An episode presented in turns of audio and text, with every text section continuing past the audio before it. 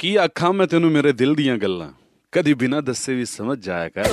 ਮੈਂ ਵੀ ਵੇਲਾ ਤੂੰ ਵੀ ਵੇਲਾ ਇਦਾਂ ਹੀ ਹੈ ਜੀ ਰੋਕੀ ਤੁਹਾਡਾ ਆਪਣਾ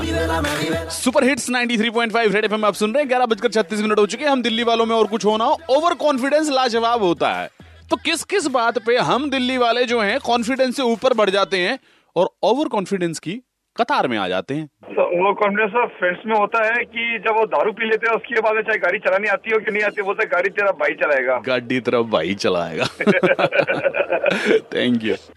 अंकित गुप्ता बताइए किस चीज पे हमें ओवर कॉन्फिडेंस है जी मेरे को ओवर कॉन्फिडेंस जब रहता है जब मैं गाड़ी चलाता हूँ हम्म। जिस लेन में मैं जा रहा हूँ और जहाँ से मैं निकालूंगा गाड़ी हम्म। वहाँ ट्रैफिक नहीं होगा और मैं गाड़ी निकाल ही दूंगा अच्छा ठीक है मतलब अक्सर जो दूसरों की गाड़ियों पर स्क्रैच होते हैं वो आप ही देते हुए जाते हो जी नहीं ओके नीरज बताओ किस चीज पे ओवर कॉन्फिडेंस है हमें दिल्ली वालों को रेलवे जम करने में ओवर कॉन्फिडेंस है हम्म, ठीक है कितने भी ट्रैफिक रूल रूल्स वायलेट करें हम नहीं बदल जाएंगे ओके ਰੋਕੀ ਭਾਜੀ ਲੋਕੇਸ਼ ਬੋਲ ਰਿਹਾ बताओ किस चीज पे ओवर कॉन्फिडेंस है हमें? ਕੰਫੀਡੈਂਸ ਦੀ ਗੱਲ ਕਰ ਰਹੇ ਸੀ ਤੇ ਉਹਦੇ ਚ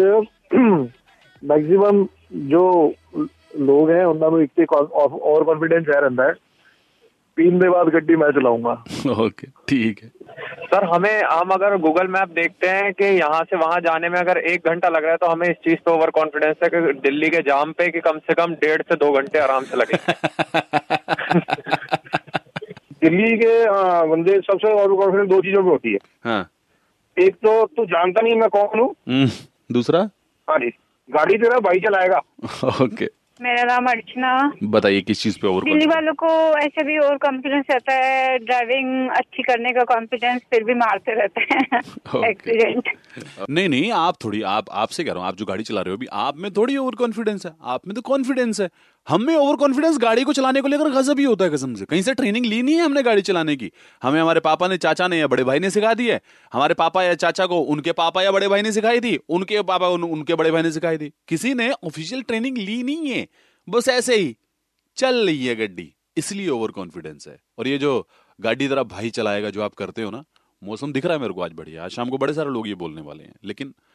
यार नहीं